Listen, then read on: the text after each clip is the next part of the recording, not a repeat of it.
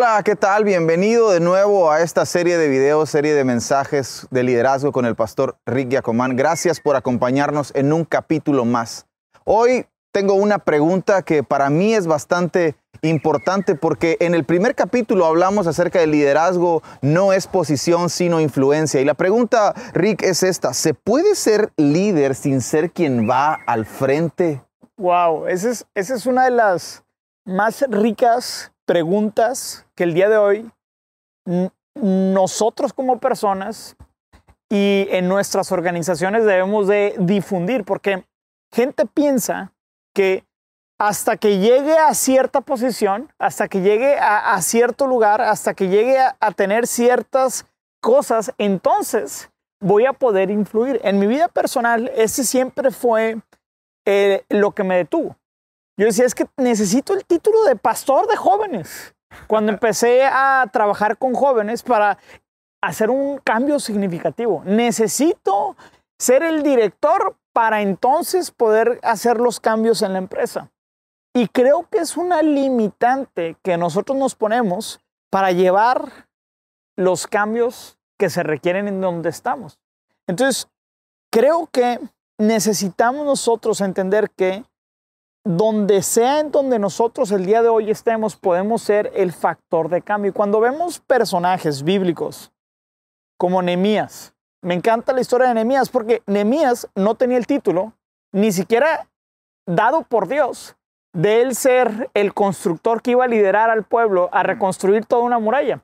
Pero él sentía una carga. Entonces, de ahí surge que un líder se puede desarrollar a través de la carga sirviendo a los demás. Lo que Nehemías tenía era una carga, era un dolor, era un peso que lo hizo llevarlo a la acción. Y cuando tú llevas a la acción y comienzas a tomar decisiones robustas, como pararte delante de un rey y estar triste y exigirle que te pueda apoyar para la reconstrucción del pueblo que está en cautiverio y que él está al mando de, de tu cautiverio. O sea, cuando la gente escuchó esa historia, dijo, este hombre tiene pantalones que tal vez a todos nosotros nos faltan. Y esa valentía lo, lo llevó a estar liderando bajo, bajo la influencia cuando Dios había establecido otros líderes como Zorobabel, como Esdras, que Dios sí había establecido. Pero me encanta esta historia porque vemos claramente que puedes estar liderando la organización, tu grupo, el equipo de ventas, tu empresa, desde una posición mediana o incluso hasta abajo.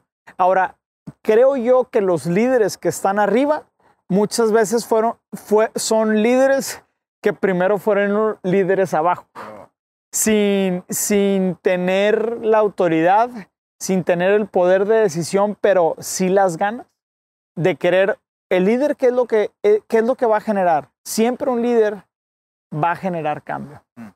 Llevarte de lado A a B. Así que un líder sí puede ser líder, aunque no tenga la posición, la autoridad, los recursos o que estés al mando de, de la organización para llevar a cabo los cambios que quieras tener. Así que si estás en tu iglesia y ves cosas que no te gustan, o estás en el hotel trabajando en la zona turística de Cancún y ves cosas, tú puedes ser un motor de cambio en tu sociedad, en tu trabajo, en tu familia, inclusive recuerdo yo que estando en la familia, este, yo no, o sea, veía que hay veces que yo proponía ciertas cosas en mi familia y veía que, que no tenía yo el título de papá, que no tenía yo el título y el dinero para, pero ese motor, ese deseo de ayudar a la familia te lleva a tener una voz dentro de un círculo que está buscando un cambio. Entonces, quiero ser líder, pero no estoy enfrente. ¿Qué tengo que hacer, Rick? Entonces, creo que empieza, yo, yo siempre digo eso a la gente que está iniciando, sé un solucionador de problemas, no un apuntador de problemas. Ya, si me puedo extender, este, eh, yo, yo esto lo aprendí a la mala porque yo empecé a servir con mi papá, no tenía un título, y llegas, yo estaba viviendo en Puebla, había estado en una de las iglesias más increíbles en México, un pastor brutal, reconocido, Tabo Herrera, y aprendí muchísimas cosas. Llego a mi iglesia Este, y papá, es que se tiene que cambiar esto y, y veo que este es el problema y como que la primera dos, tres veces mi papá me escuchó hasta que la tercera, cuarta le dije, papá, es que esto y, y veo que se enoja así de que, a ver Ricardo, si tienes tanta carga, resuélvelo tú mismo, que sea la última vez que me vienes a decir que está mal. Mejor ven y dime qué vas a hacer para resolver lo que estás viendo que está mal. Y ahí fue un balde de agua fría. Y después, la barrera que tuve, dije, bueno, necesito que me des autoridad, necesito que me nombres, necesito que... Y mi papá, no, señorito, desde donde estás, con lo que tienes y con lo que ahorita puedes hacer, haz lo que puedas hacer. Entonces, como que esa formación me hizo a mí entender con el tiempo que no necesito un título y que puedo llevar el cambio en donde nosotros estamos. Así que eh, no sé si quieras agregar algo a lo que Sí, pues creo que creo que solamente se puede ser parte de dos cosas en la vida. O sea, o eres parte del problema o eres parte de la solución. Así es. Y, la, y el lugar en, en, la organización, en la iglesia, en el grupo en el que estés, es exactamente lo mismo. O eres parte del problema o eres parte de la solución. Y creo que eso nos llevaría a la siguiente pregunta de este capítulo, que sí es cierto que todos eh, podemos comenzar de abajo, podemos comenzar de en medio, pero todos creemos que el liderazgo en algún momento te va a poner en una posición un poco más alta sí. que otros para que otros te sigan. Sí. Entonces, ¿cuál crees tú que sea la clave de la promoción del líder? Ponte a, ponte a pensar en retrospectiva y podemos tocar dos ejemplos tanto cristianos y no cristianos. Vamos a primero por el, por el lado secular. Supongamos que estás trabajando en un restaurante, eres el achichincle del mesero, o sea, eres el garrotero, o sea, no tienes nada de influencia. Yo, yo me, me pongo a pensar, cuando existe una promoción, el gerente o el director o el dueño del, del restaurante, ¿a qué persona va a promover?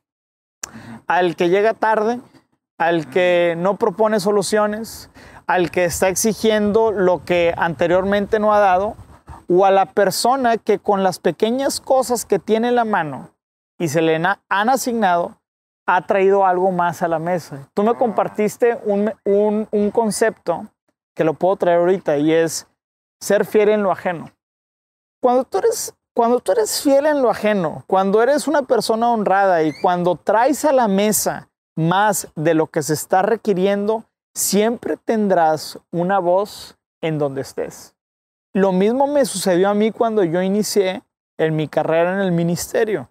Llego de, Torreón y mi papá no fue como ese, ese padre pastor que pone a su hijo encima de los demás y dice aquí mi hijo. No, no, no. O sea, mi papá me dijo, ¿sabes qué, mi hijo? Este, pues no hay nada que yo te pueda dar. Lo único que te puedo dar es espacio, ¿eh? pero para que tú hagas tu cancha. Porque yo no, yo no tengo para darte cancha. La cancha que tengo es la iglesia y no había jóvenes, ¿no? Entonces, ¿cómo es que asciendes y cómo es que tienes una voz y cómo es que después Dios te va usando? Siendo fiel en lo ajeno. Y me tocaba llegar desde temprano a poner las sillas y luego a proponer ideas. Y al principio la gente decía, ay, es que el hijo de pastor lo, lo, está, lo está mal influenciando y todo esto, pero la gente comenzó a ver un cambio, comenzó a ver una madurez en mí, comenzó a ver que, que no era aquel hombre que tenía privilegios por estar allegado al, al, a la persona importante, sino que me estaba partiendo el lomo como los demás, sino que llegaba primero, me iba al último. Este, y sí, obviamente tenía muchos errores y la gente le hacía ver a mi papá los errores. Y mi papá después me reventaba y no me quedaba más que decir, bueno, acepto lo que me estás diciendo y tengo que cambiar. Así que, ¿cómo poder promoverme o cómo puedo yo crecer? Y si hay muchas técnicas que es teniendo relaciones, que es relacionándote bien, que es creciendo tú como persona, esos son parte crucial de la vida, pero creo yo que, que siendo fiel en lo poco. Porque, o sea, si tú pusieras a predicar a uno de tus chavos, todos te dirían que sí. Y diría, claro que sí, pastor, ahí voy a estar, pero les dices, oigan, vamos a, a las 6 de la mañana a orar y luego el domingo nos vamos a levantar temprano y te espero ahí. Obviamente, como es algo poco, como es algo pequeño, como es algo no vistoso, Cierto. es mucho más fácil decir no. Cierto. Entonces, cuando eres fiel, cuando hay mucho, es fácil ser fiel en lo mucho. Pero cuando hay poco, cuando es escaso y cuando nadie te está viendo, es difícil ser fiel. Cierto. Así que mi propuesta a la gente que se va desarrollando es ser fiel en lo poco. Y es la misma, o sea, cuando estás ya en altos rangos, cuando Dios te empieza a dar influencia, es el mismo principio. Eh, para ti puede ser mucho, pero para otros es poco y se vuelve otra vez poco para ti y quieres más y Dios te da más capacidad y, y es seguir siendo fiel en las pequeñas cosas de la vida. Entonces, este, no sé si me extendí un poco más, pero creo que no hay fórmula secreta, no es ese, ese, esa píldora de liderazgo que el día de hoy estoy buscando, simplemente es ser fiel en las pequeñas cosas que tienes. Y yo digo, ¿cómo es que quieres una promoción si ni siquiera tú puedes este, autoliderarte? ¿Cómo es que quieres que otros te sigan si ni siquiera puedes cumplir con tu palabra? Entonces te vas dando cuenta que no has crecido porque ni siquiera tú tienes la capacidad de liderarte a ti mismo. Entonces, eh, esa es una respuesta un poco larga, me extendí, pero espero que les haya funcionado. No, súper bien, súper bien. Creo que hace algunos años aprendí que nuestro mayor éxito puede estar escondido detrás de la fidelidad. Sí, O sea, todas las cosas Sí. extraordinarias que tú puedas alcanzar en la vida Sí. están escondidas detrás de ser fiel en lo poco, ser Claro. fiel en lo ajeno. Y pues esto se está poniendo cada vez mejor. No te pierdas el siguiente capítulo. Nos vemos la próxima.